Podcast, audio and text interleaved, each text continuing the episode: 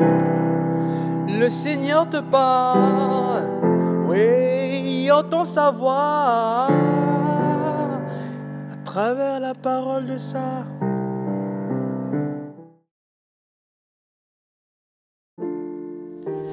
Bien-aimé dans le Christ, demander à l'autre son avis est une manière de le valoriser, de le rendre participant à un projet pour trouver ensemble des solutions, des réponses et quelquefois pour transformer son regard sur les choses.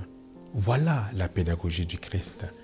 Dans les Écritures, le Christ demande souvent l'avis de ses disciples sur leur compréhension des paraboles, leur compréhension des Écritures.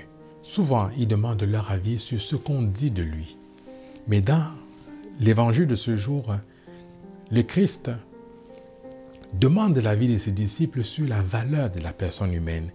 Car en leur présentant le bon pasteur qui va à la recherche de la brebis égarée, il veut signifier ici la valeur de la personne, de la seule brebis égarée.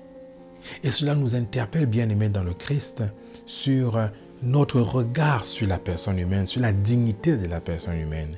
Alors quel est notre avis? Quel est ton avis?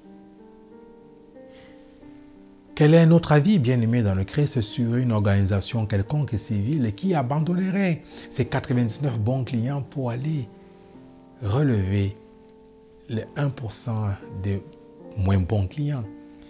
Quel est votre avis sur une communauté chrétienne qui abandonne les fidèles réguliers pour aller à la rencontre de ces autres personnes qui sont de l'autre côté du grand fossé qui sépare l'Église, les fidèles réguliers de la pratique religieuse.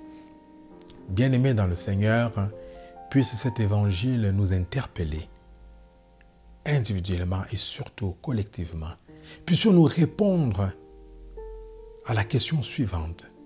Quel est notre avis sur le regard que la société porte de la personne, de la personne humaine dans son entièreté? Quel est votre avis? Amén.